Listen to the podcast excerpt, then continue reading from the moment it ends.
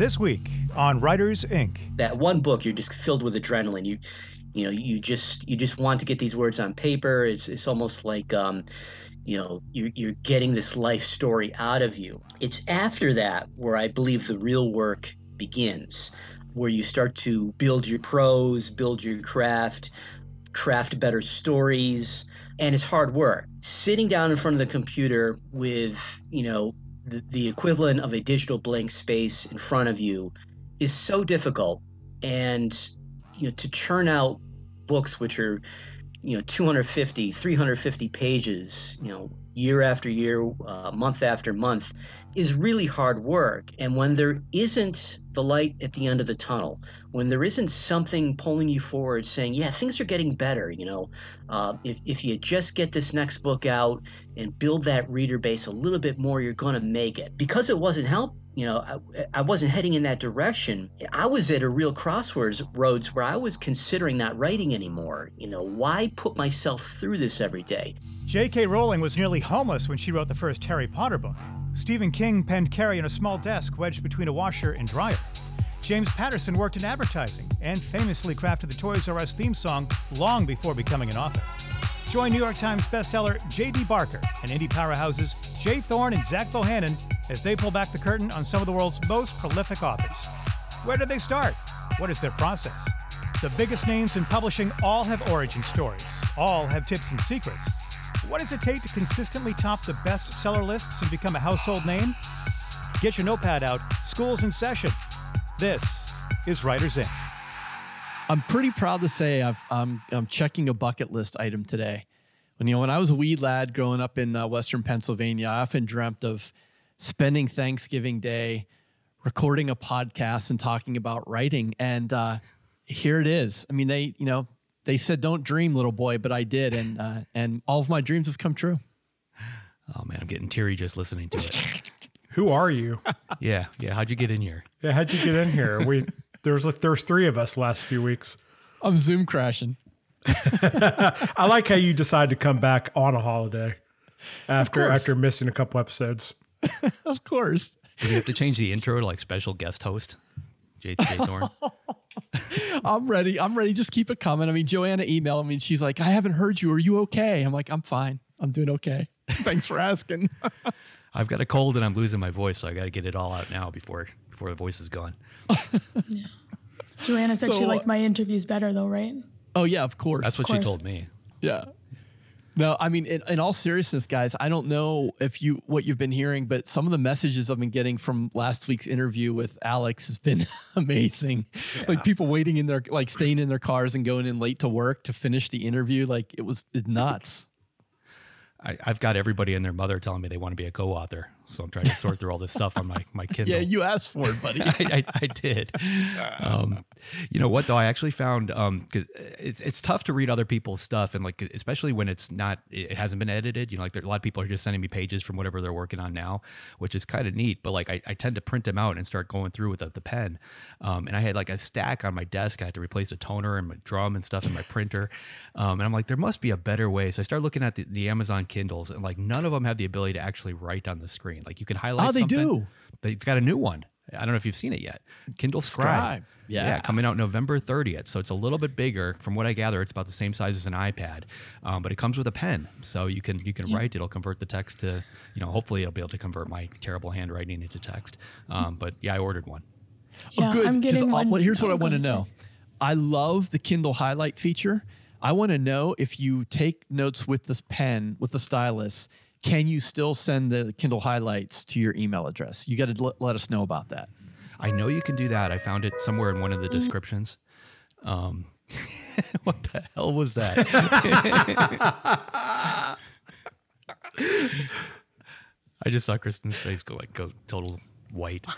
So. I wasn't keeping track of the time. Jeff, when you hear the recess bell, you can go ahead and edit that out. No, leave that in. This is awesome. Anyways, all right, let's talk about the Kindle some more. Oh, yeah. So my only thing is, I've got a brand new Paperwhite, but they seem very slow as far as being responsive. And like that drives me nuts too. I can tap on the screen and try to type. So I'm really hoping they change something with this new one, because if it moves at the pace of the other Kindles, then I'm going to probably be back to working on my iPad or paper. Now, what's the I think I might have missed it. Like, what's the reason you want the Kindle specifically with the pencil? So that you can, are you like hoping you can mark up Kindle books? Yeah, I mean, it doesn't necessarily have to be a Kindle. What I'm trying to avoid is, back when I did the book doctor thing, my normal process is I would print out the book, usually triple spaced, and I would write all my comments and stuff on paper because I found that it was easier to do it when I was working on paper. But you know, with all these co-authors, like I don't want to start killing that many trees. Yeah, so I'm trying to find an electronic way to do it. Using my laptop, like reading on my laptop, feels too much like work.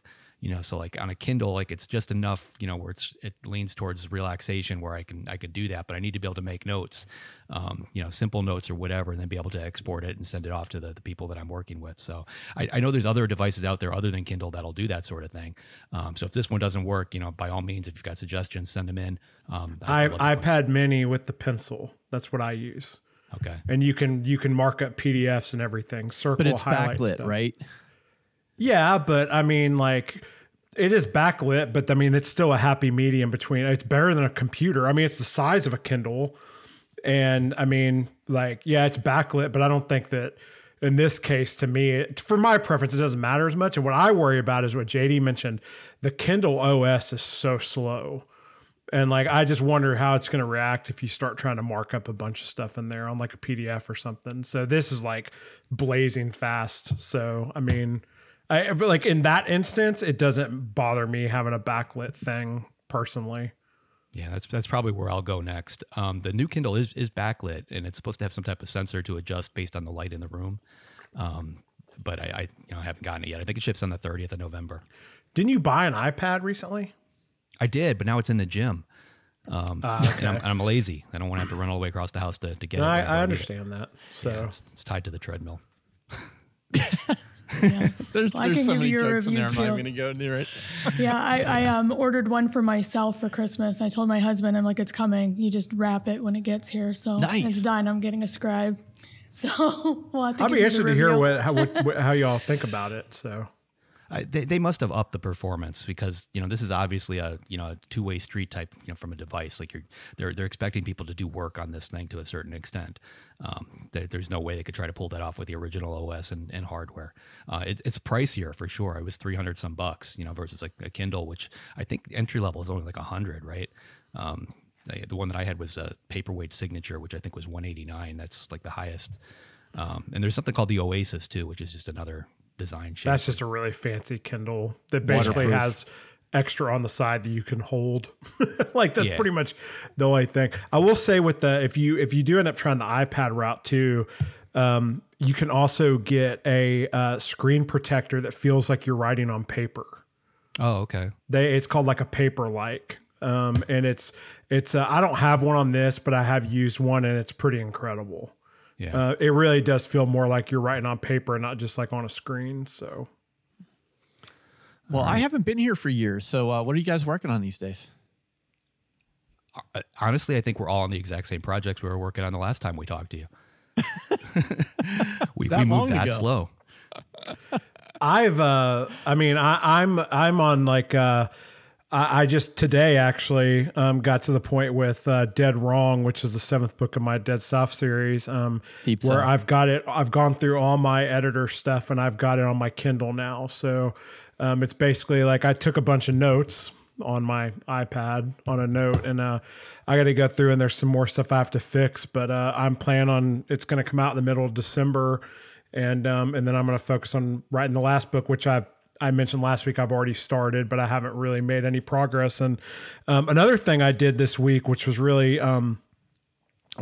nice, was I planned out 2023, and I didn't come up with goals. I don't, you know, Jay. I know we're not big goal people, but I wrote down basically like a schedule of the things I want to do and when I want to do them and the different projects I want to work on and stuff and some things I want to focus on in 2023. So that felt really good because a lot of stuff's been going through my head and to sit down and actually write it down and see kind of a game plan in place, like made me feel really, really good. So that was pretty exciting. Excellent. How about you, Christine? What are you working on these days? I'm still waiting for my print cover. So that's how slowly things have moved from last week. But yeah, I'm still working on the same stuff, but Jay has already heard me talk about this, but I'm going to talk about it again because I think Writers Inc. listeners need ergonomic tips.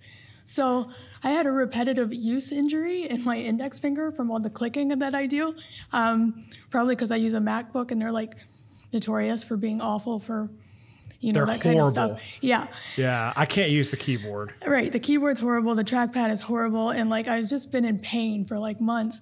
And one of my writer friends told me to get a vertical mouse. Yep. Like, dude, this is the best money I've ever spent. My pain is gone. Oh, you've got one too. They're the best. Oh yeah. I have that. And I have like the split keyboard too. Yeah. Oh my, I want to see that keyboard. Yeah. That's cool. Yeah. Yeah. So yeah, I was just like delighted. So that was my tip of the week. Get a vertical mouse. That's it. I'm so glad I'm not the only person that has the issues with the MacBook keyboards, because they hurt my finger so bad. Like, and I can't use the trackpad or anything.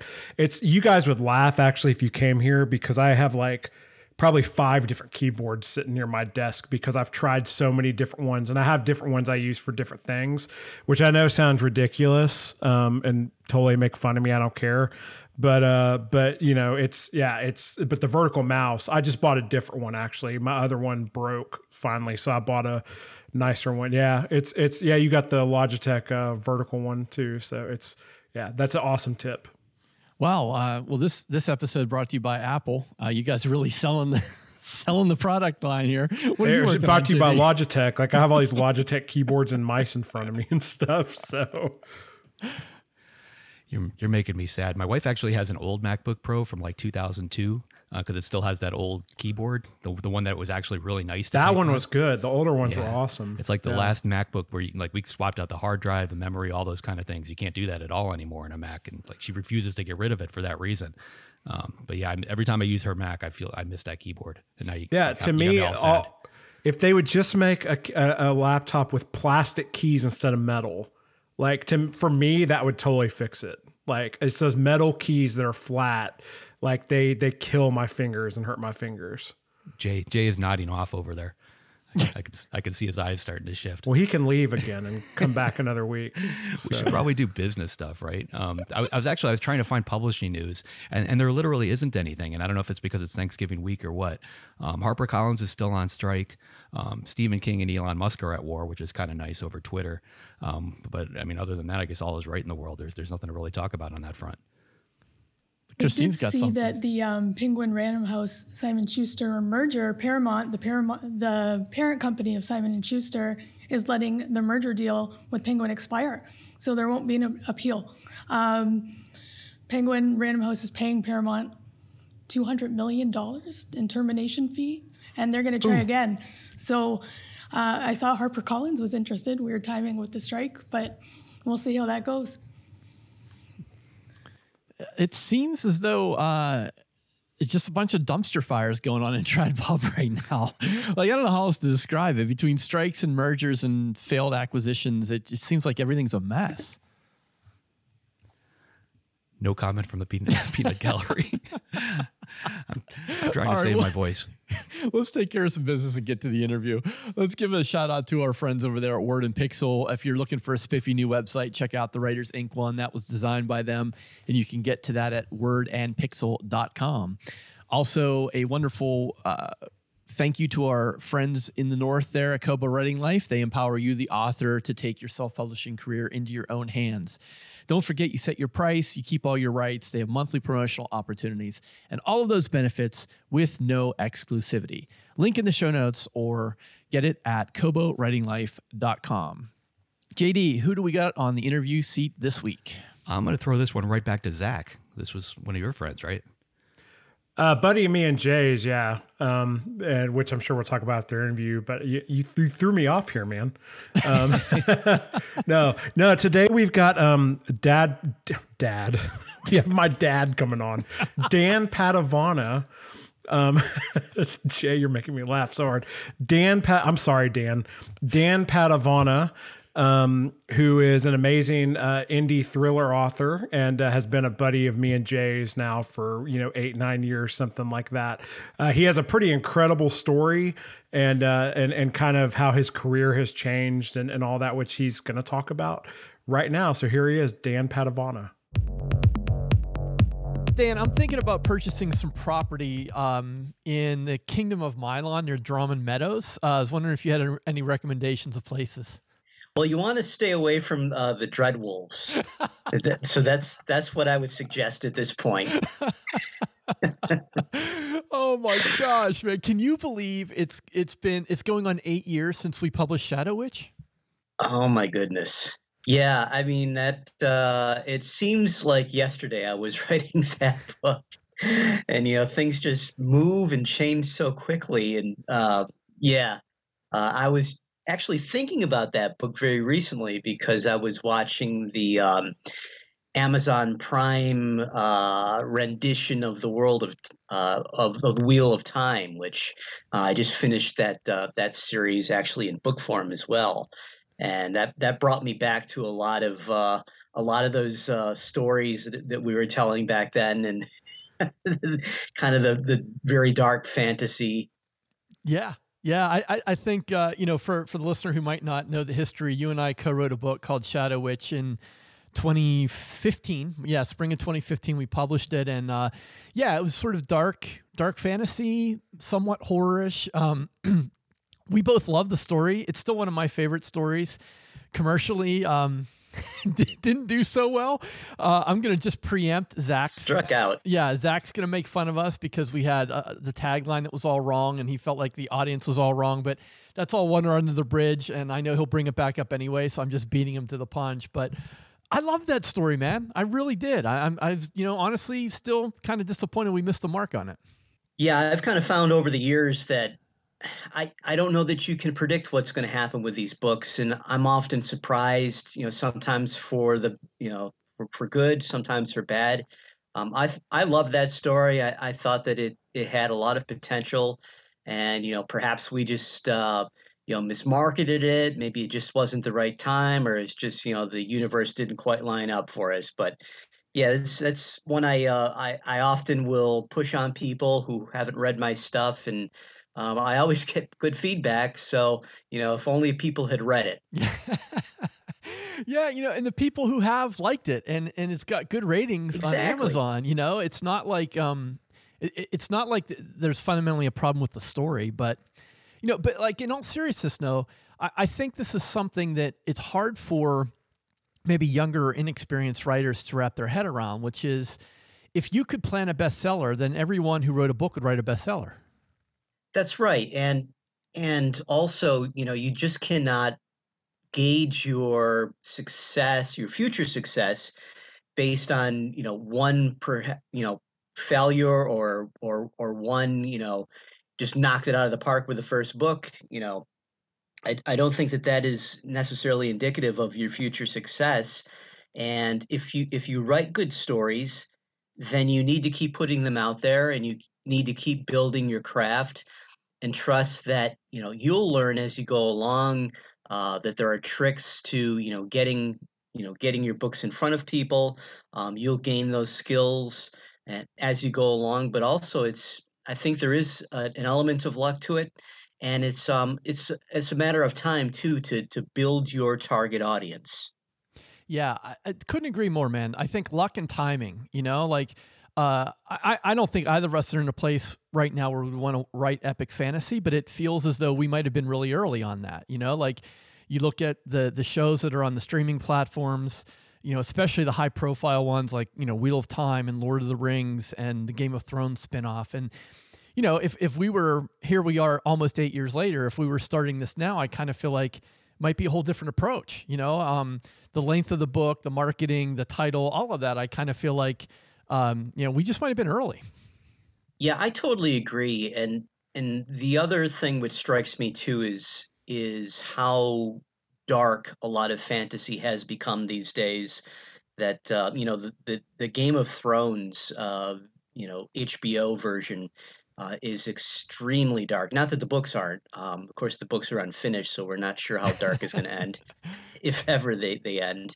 But between that, where the Wheel of Time went, and where the Lord of the Rings spinoff seems to be going, things are quite a bit darker in fantasy these days than I think that they once were. Yeah, and it ties in really well to what we're talking about today, because you have a fascinating journey. You've reinvented yourself, well, a number of times, but specifically when it comes to writing and publishing, you've had quite a transformation. So maybe we could start by having you tell folks how you got into self-publishing and sort of what kind of things were you writing and what was your mindset at the time?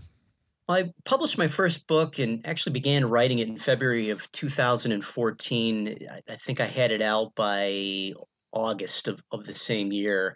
That was a throwback horror novel in the vein of something like 28 Days Later or Stephen King's Salem's Lot. It was a book called Strawberry. I'm proud of that I wrote it.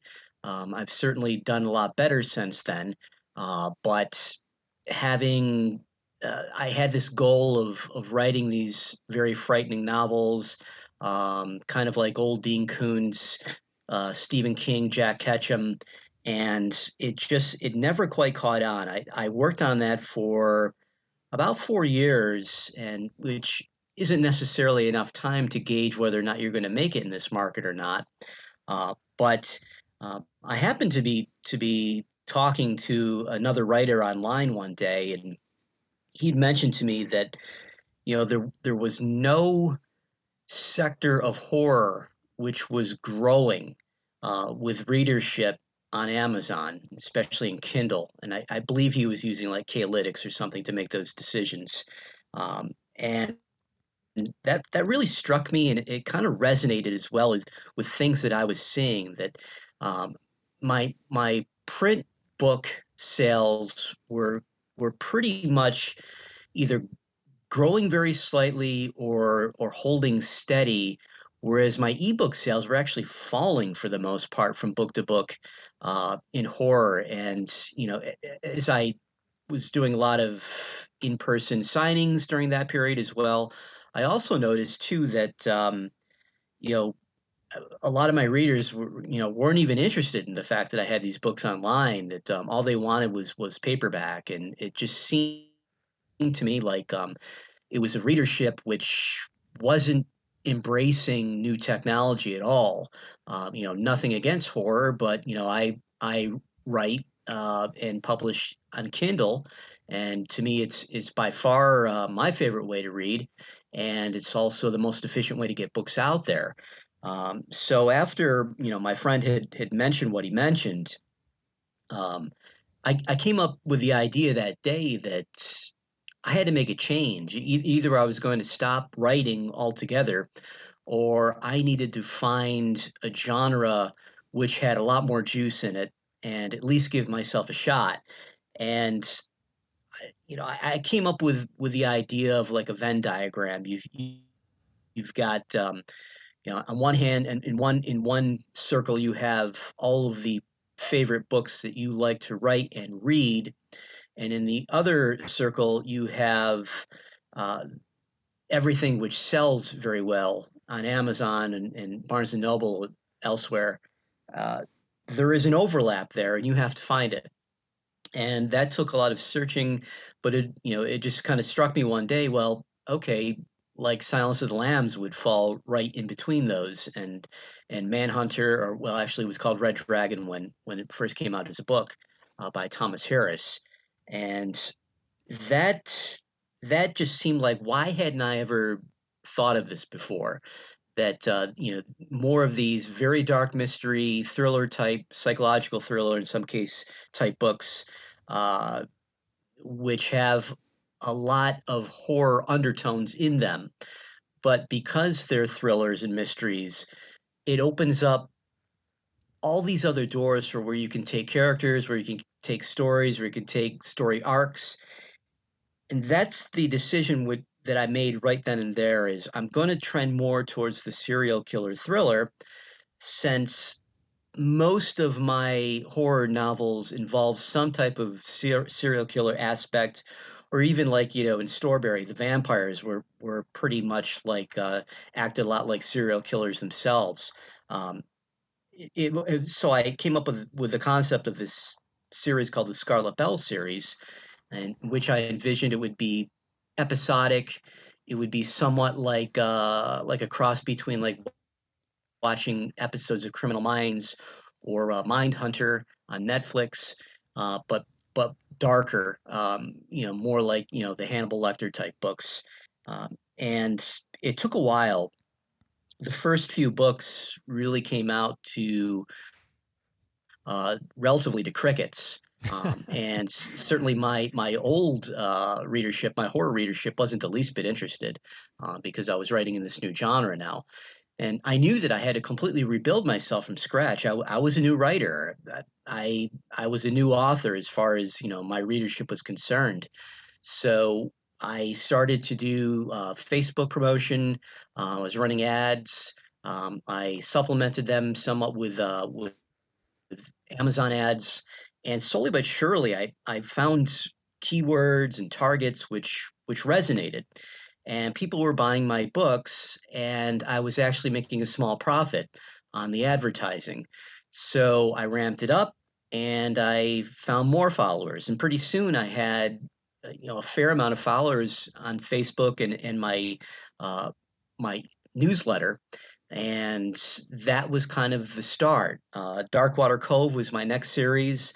That probably increased my sales about tenfold, and it got me to the point where I was making real money. It wasn't retirement type money, but it was making real money. And once I got to the end of the Darkwater Cove series, I was really starting to make a decent living at this. And next came the Wolf Lake series, in which I think I really opened up my mind as far as where stories could go and where characters could go. And that's where things really took off. And it almost became like a race against time at that point where, I had told my wife very jokingly at one point, if I ever hit the point where my sales were as high as my income from my real job, then maybe I'd walk away. And we were always like, yeah, right, that's going to happen. And it was starting to happen. And when it did happen, I didn't feel safe in walking away because I remember those days. I remember those days where I was, happy if I sold $50 worth of books, over like 3 or 4 days, and now I'm selling $200-$300 of books in a day. So I drew the line in the sand, and I said, if I ever made twice my income, then I would retire. I'd feel safe at that point. And again, it was like, yeah, right, that's going to happen. And once Wolf Lake came out and things really took off, by the time that I had put in at my job with the National Weather Service that I was leaving at the end of that summer, which stunned a lot of people, obviously. At that point, I was up to making 3 times my salary, and it's actually higher than that now. So it just became such an easy decision. And the last year, I walked away September 12th of 2021. So it's been over a year now. And this last year has just been so magical. I've had so much fun writing stories and just concentrating on my craft and enjoying life too. I mean, just being able to get out on a nice day and go hiking or ride my bike, things I could very rarely do when I was, punching the clock, so to speak. Man, it's such an inspirational story. And I can honestly tell you that all of the folks connected to you in the same circles of you as you were just cheering you on, man. Like, not necessarily, in your presence, but, we've all, myself and Zach and Piper Brook and a number of other guys who were just thrilled to see that happening for you. I mean, it was you're just an incredible guy, and you're gracious and kind and a lot of fun to be around. And we were just rooting for you. And if you're comfortable, if as much as you're willing to share, I'd love for you to share sort of the level that you're at now, because you started selling to crickets. So can you give us some sense of your sales figures now? Yeah, I was selling to crickets. Yesterday, it was a fairly typical day for me, and that my KDP revenue, which is what we see that comes out of Amazon on a daily basis in terms of page reads and sales. This does not include audiobook sales. on any platforms. It was something a little bit over $1,300, and that's kind of a typical day for me. And to be honest with you, I'm not satisfied with that. there are goals which I have, which I would like to see come to fruition in the next 12 months, and I'm pushing to make these next 12 months the greatest 12 months of my life and my writing career.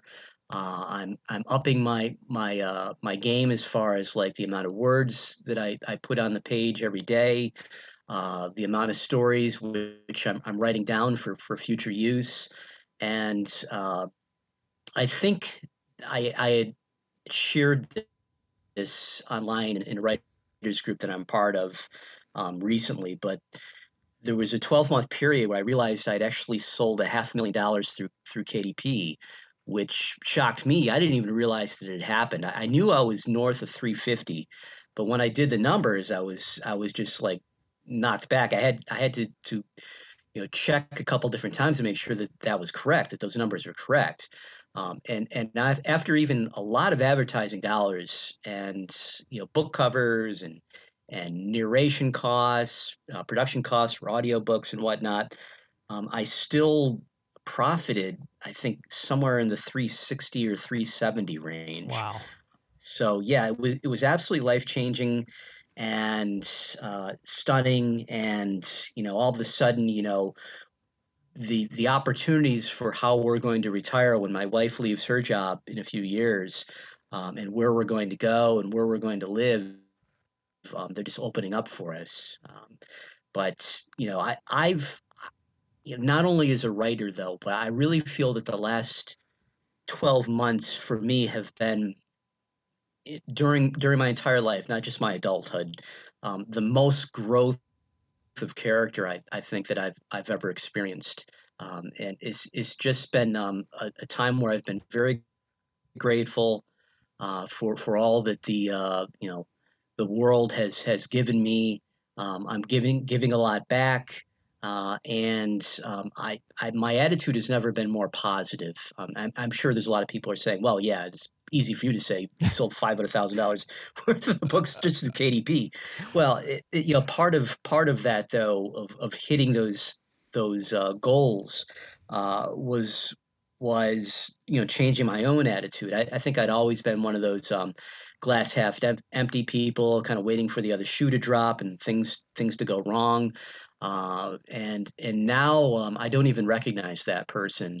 I spend a lot of time each day, being grateful for, the lives that we have, for my family, for this wonderful career, which I now have, this second career. And it's like a new lease on life. I spent, after I wrote yesterday morning, I spent the day just biking this, my favorite trail in Ithaca, New York. And I was just, I was just so happy. I had my headphones on. I was listening to some of back in the day alternative music from the 80s, and it was just so nostalgic. And I couldn't wipe the grin off my face. I had never felt happier, as an adult than I have over the last 12 months. Oh man, I love that. And I'm going to resist the temptation to go down the 80s music rabbit hole with you, because you and I have a history there too. But I want to come back though, because in all fairness, had you simply enjoyed the act of creation, of being a creator, of being a writer, there was nothing wrong with continuing to write stories like Strawberry or Shadow Witch or any number of other horror titles for that matter. So what was it for you that made you, I don't want to say unsatisfied, but that clearly wasn't enough. Otherwise you just would have kept on that path. The monetary aspect is something which can't be ignored, to again, issue books to crickets constantly is just something which is very draining. And to be at it for 4 or 5 years, to have industry moguls, people like that I really look up to, like Brian Keene and yourself and whatnot, saying great things about me, and yet it just doesn't move the needle. Shortly before I had made my switch, Brian was setting me up to meet Jack Ketchum, Dallas, who was basically my horror idol. I just loved the man. And as it turns out, tragically, the cancer finally took him several months before we were to meet. That hurt as well. And I just found it all to be kind of like a wake-up call that anybody who hasn't written, more than just for like that one book, you're just filled with adrenaline. You just want to get these words on paper. It's almost like, you're getting this life story out of you. It's after that where I believe the real work begins, where you start to build your prose, build your craft better stories. And it's hard work. And is, you and I will both attest, or JD or Zach, sitting down in front of the computer with, the equivalent of a digital blank space in front of you is so difficult. And, to churn out books which are, 250, 350 pages, year after year, month after month, is really hard work. And, I may only put in like a 3-hour day or, writing and editing. But I feel then like I've worked far more than I did when I was working 9 hours for the National Weather Service. It's tough. And when there isn't the light at the end of the tunnel, when there isn't something pulling you forward saying, yeah, things are getting better, if you just get this next book out and build that reader base a little bit more, you're going to make it. And because it wasn't help, I wasn't heading in that direction. I was at a real crossroads where I was considering not writing anymore. Why put myself through this every day? I could be out doing just about anything right now. Instead, I'm slaving over this story. So there had to be at least some type of reward for that. Not necessarily monetary, but at least if enough people were reading that, you would be hearing feedback from satisfied readers. And I was getting none of that. And so yeah, I felt like I was pretty much, singing into an empty room at that point.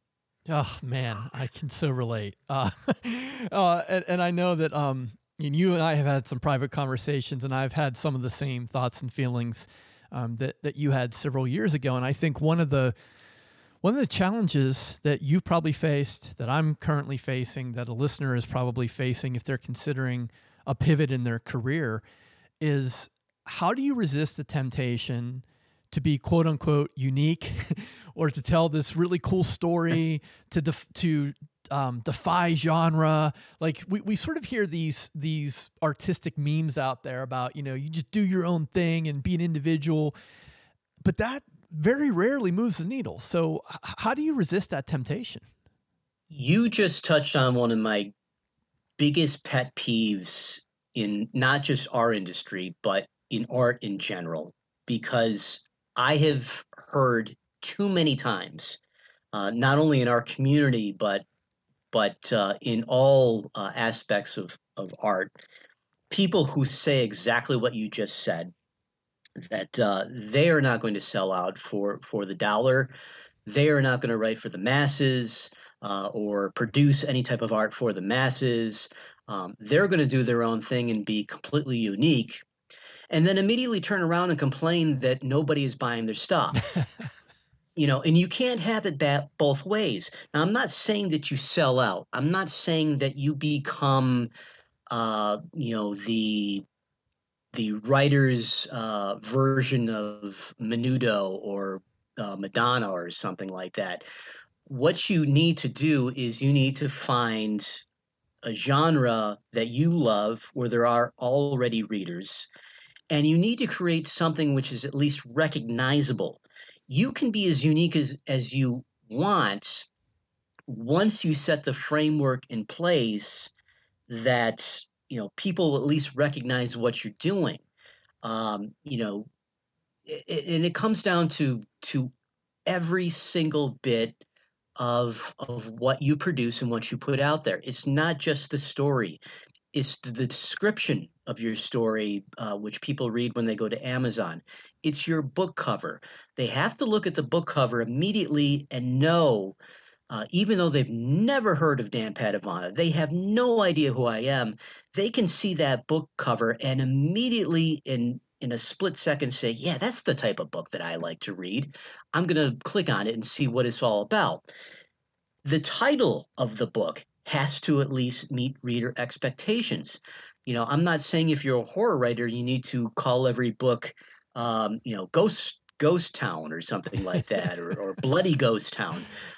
But if you get too artistic with your titles, people will just glance at the title and they won't even know what the book is about or what genre it belongs to. So you can make mind-bending genres all that you want. Just don't, just prepare yourself for a few sales and be satisfied with your art. There is a happy medium. I'm extremely satisfied with my art. And as I'll say, a million times over, moving from horror to these dark mysteries and thrillers was not only a great, monetary boost for me, but a creativity boost as well. I'm telling far deeper stories now than I ever have. The characters are far deeper than they have ever been. And I just lose myself in all the different places which I can take these stories. And yet I can still hang on to those horror roots and, create these creepy scenes and creepy characters and whatnot. And, I couldn't be happier, but there are some frameworks that I need to work within so at least people understand what I'm writing and recognize the type of author that I am without even having heard of me. Yeah, man, I couldn't agree more. I think one of the traps that we tend to fall into is as we're looking around and we're trying to find a mentor or an example or a model to follow. A lot of times we will look at success from a different time period. It would be like if you wanted to become a rock star and you went back and studied what Led Zeppelin did in the late 60s and early 70s, it wouldn't work for you because that was 50 years ago. And things have changed tremendously, right? And so I think a trap that a lot of us fall into, and this happens in writing as well, is as we look at the path to success for some of our literary heroes, and we forget that it's impossible to do that anymore because it's just not that time. So it's not really a question more as much as an observation and hopefully a message to the listener that, Dan, you're doing this right now. Like this isn't a pivot that you made 10 years ago or 15 years ago when things were very different. You're literally doing this right now. And so I think it's guys like you who are very inspiring to guys like me because I'm watching you do this in real time. And I think that's extremely valuable and it's a gift that you're giving to our listeners. So I really appreciate you coming on and telling us about it. Well, again, I feel nothing but blessed with the way things have gone. And, I've taken the time a lot recently to help other authors, move forward and whether they're switching genres or they're just trying to make it in their own genre. I really feel like I want to give back because there are so many people who came before me and were successful, and I was able to stand on the shoulders of giants, and that's something which I want to be able to give back and afford to other people. Yeah, absolutely. We really appreciate that, and I'm one of those people, man. I appreciate you helping me out as I kind of sort through my own garbage. But hey, you've got a lot going on. You're, as you said, the most fulfilled and happiest you've been in your entire life, which is incredible. So this last question might be a bit hard for you to answer, but what are you excited about moving forward, whether that's personally or in the industry or in your craft? I would say personally, I mean, it's, right now I alluded to earlier that we're looking for a a house to retire to after my wife leaves her job in about 2.5 to 3 years. And, you know, we actually have begun the process. We looked at this beautiful developing community in the Ithaca area, and I would just love to live near the Finger Lakes. You know, and every day, you know, I think it's important when you sit down to work that you have more than a goal in mind, that you have a why in mind, because at some point you're going to come across resistance. There's going to be setbacks, and you're going to need to force yourself to work and work harder. And unless you have that why in mind, you know, and for me, that why is, you know, can I give, you know, my wife and I the life that that we want, you know, for the rest of our lives? Can I always be there to support my children? You know, that to me is my whys. And, you know, whenever I'm sitting down in front of the computer and working on a story and hitting a snag, you know, that's kind of what snaps me out of it and, you know, and keeps me working. So, you know, no matter how tired I am, and I wake up weekdays at 5:15, and after, you know, eating something very quickly downstairs, I'm right in front of the computer and I'm typing away because I want the work done early. And I want to be present for my family afterwards, and, you know, just to get it done and out of the way. So, you know, having that possibility, just a world of possibilities opening up, you know, I'm not even sure what they are yet, but I'm just so excited that we have these options, and that every day brings the new another opportunity to find, you know, the place we're really looking for and that is perfect for us. And I just feel like it's coming very soon. All right, before we talk about Dan's interview, just a quick reminder that if you are looking to format ebooks, you can create professional print books and ebooks easily with the all-in-one book writing software, Atticus. It's a book editor with word count, goal tracking, cloud storage, and more. And if you go to atticus.io, you can format your book in 3 steps. That's at atticus.io. Don't even know where to start with this interview with Dan. Dan's a good friend of ours, as Zach has mentioned, and this was just a feel-good interview for me. I really hope that listeners got inspired by Dan, especially for those who feel like it'll never happen for them. It's impossible. They can never take their writing anywhere. They have to sell out to do it. Dan is a shining example that is not the case. Zach, let's start with you. Yeah, I mean, obviously, this interview was weird for me just because Dan is someone who I met really early on, like through you and stuff, when, you know, I was really getting started and all that. And it's so interesting because I feel like I've been along for the ride, like the whole time, and seen how he has, you know, I've had private conversations with him and stuff, and like kept in touch with him and all that. And, it's just really cool to see like someone go from, you know, like just kind of doing it as a hobby and making a little bit of money, you know, early on. He was writing in our genre for a while.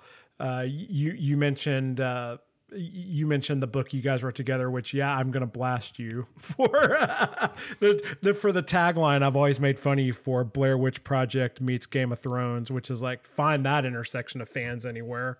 My next book is going to be A League of Their Own meets The Matrix. So, but yeah, so it was really cool to hear. And, I'm just like you, I'm so happy for Dan and so proud of him. And just like, it's awesome to see his journey continue. You know, it definitely an inspiring story. I mean, how long do you wait before you sit back and say, hey, I think I need to change genres, or I need to change this, or I need to do that? You know, I'm in the same boat right now. I love writing horror. I love writing thrillers. But, you know, every time I bring it up with my agent or my publishers, they throw the sales numbers back at me, and I'm selling 10 thrillers for every 1 horror novel. I had a conversation with Dean Koontz years back where he told me how he fought to get the horror moniker taken off of his name. because, you know, early on they basically stamped him as a horror author, and he's like, no, I'm not a horror author. I'm this, I'm that, I'm this, I'm not, but I'm not horror. And the reason being is just it pigeonholes you into such a small little group. And a lot of those people will come back at you, you know, if you talk to them about this, especially at, you know, the Horror Writers Convention. Yeah, but Stephen King. But, you know, as Jay brought up in the interview, he did that back in the 80s and the early 90s.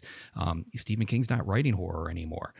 He's writing a lot similar to what Dan had mentioned. He's writing thrillers that might have a touch of horror attached to them, but for the most part, he's moved on to thrillers.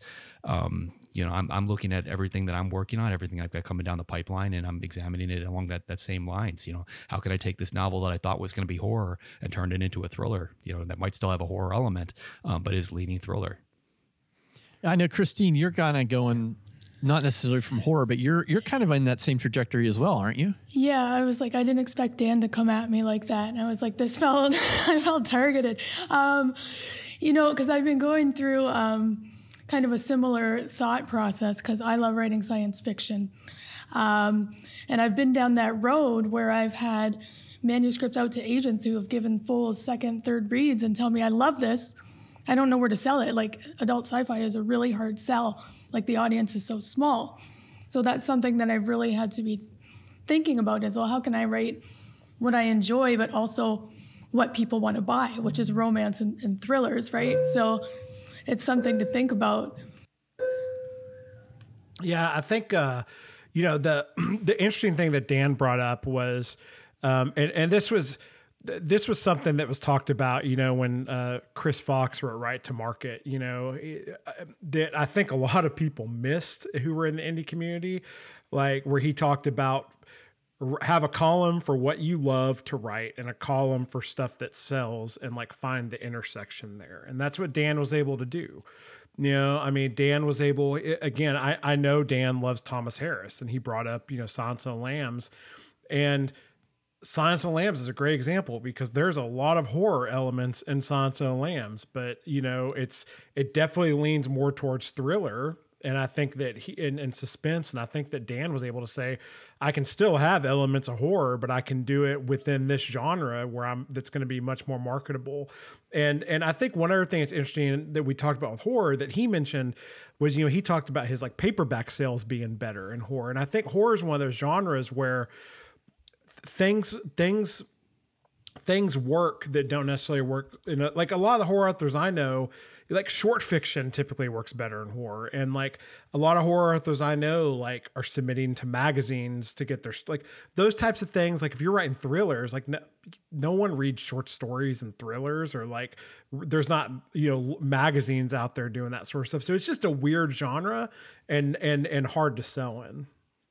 Yeah, I think too, there's also a psychological element to this. And I'm mentioning it because I'm personally in it right now. Like I'm sitting in this, which is, I'm tired of, and I'm not giving myself a backhanded, like I'm like patting myself on the back, but I'm tired of people, readers and editors telling me what a great storyteller I am and not seeing any evidence of that in my bank account. Yeah. And like, I don't care what kind of an artist you are or how creative you want to be or how independent you think you are. There's only so much of that before you say the hell with this. Like it's frustrating and it's demotivating. And I was so happy that Dan mentioned that, because I think that is a component that's lost, is like, if you're not going to write to a mainstream market, that's fine. But like he said, you can't have it both ways. You can't have the financial compensation and do it your way. That's just not the way the universe is set up right now. And that's something that's frustrated me for a number of years. And I just finally hit the point where I was like, Dan, where I'm like, either I'm going to try writing something different, or I'm just not going to write. Like I'll go focus on my music, or I'll focus on something else, because there's only just so many zeros at that on those sales reports you can see before you're ready to give it up. I just thought it was really interesting, you know, we should all do this, but we don't, that he talked about looking at K-Lytics or something like that to see where there's a growing readership and, you know, like you said, what format they're reading in. But sometimes we just forget that. But I thought it was just brilliant that he's saying, where is there actually growth in readership? Like, where can I get a piece of this market? So, yeah, it's something to think about for sure. He brought up Thomas Harris. Have any of you guys read Thomas's first book? Black Sunday. Oh, no, I've read two of them. Yeah, but no, not that one. When you say Thomas Harris's first book, a lot of people will say, oh, Red Dragon. And it's not. His first book was called Black Sunday. It's a straight up thriller. It's about a terrorist organization that hijacks a blimp and floats it over the Super Bowl with a bomb attached to it. Great book, but highly overlooked. So even back then, he took a step back and said, "Hey, I need to change something," and he added that horror element to the storytelling process, and that's when he came up with Red Dragon and then Silence of the Lambs. After it's a very cyclical problem, or not necessarily a problem, a thing. Like horror ebbs and flows, and so does everything else. I think that where especially new authors get hung up, they get so hung up on trying to come up with an original idea, which I totally understand. But I think that there's a difference between, I'll go back to what making fun of Jay here again. Thanks. In all seriousness, the tagline of, Game of Thrones meets Blair Witch, it's almost. I think that people, writers get caught up on trying to be so original that they almost are trying to create a new genre, which is not going to have an audience, as opposed to doing what we just talked about, what Christine mentioned, find a genre that you enjoy. That's key. That has a growing audience. Don't go write in something just because it's selling, because you're not going to have your heart in it, but find a growing audience in a genre that you enjoy, and then do something original within that genre while also meeting reader expectations. That is 100% possible to do. As long as you know that genre's tropes and conventions and stuff, and you could stick to them, you can bend them as well. And you can do things that are original within a genre. But I think a lot of writers try to come up with I'm going to match this thing with this thing. And but at that point it's okay, but those things are totally different. So it's going to be really hard to find that intersection of an audience. I just wanted to mention Dallas Mary brought him up. I don't know if you guys knew the guy at all, but he was a tremendous force in the horror community and one of the nicest guys I ever got to meet. He would pull you, he gave me a total lecture on contracts and what to look for, what not to look for in exchange for a beer at the horror conference. He's the guy who put me in touch with Stephen King for Forsaken. Just was always helping people out, trying to help them up to the next level. He's one of those guys gone too soon.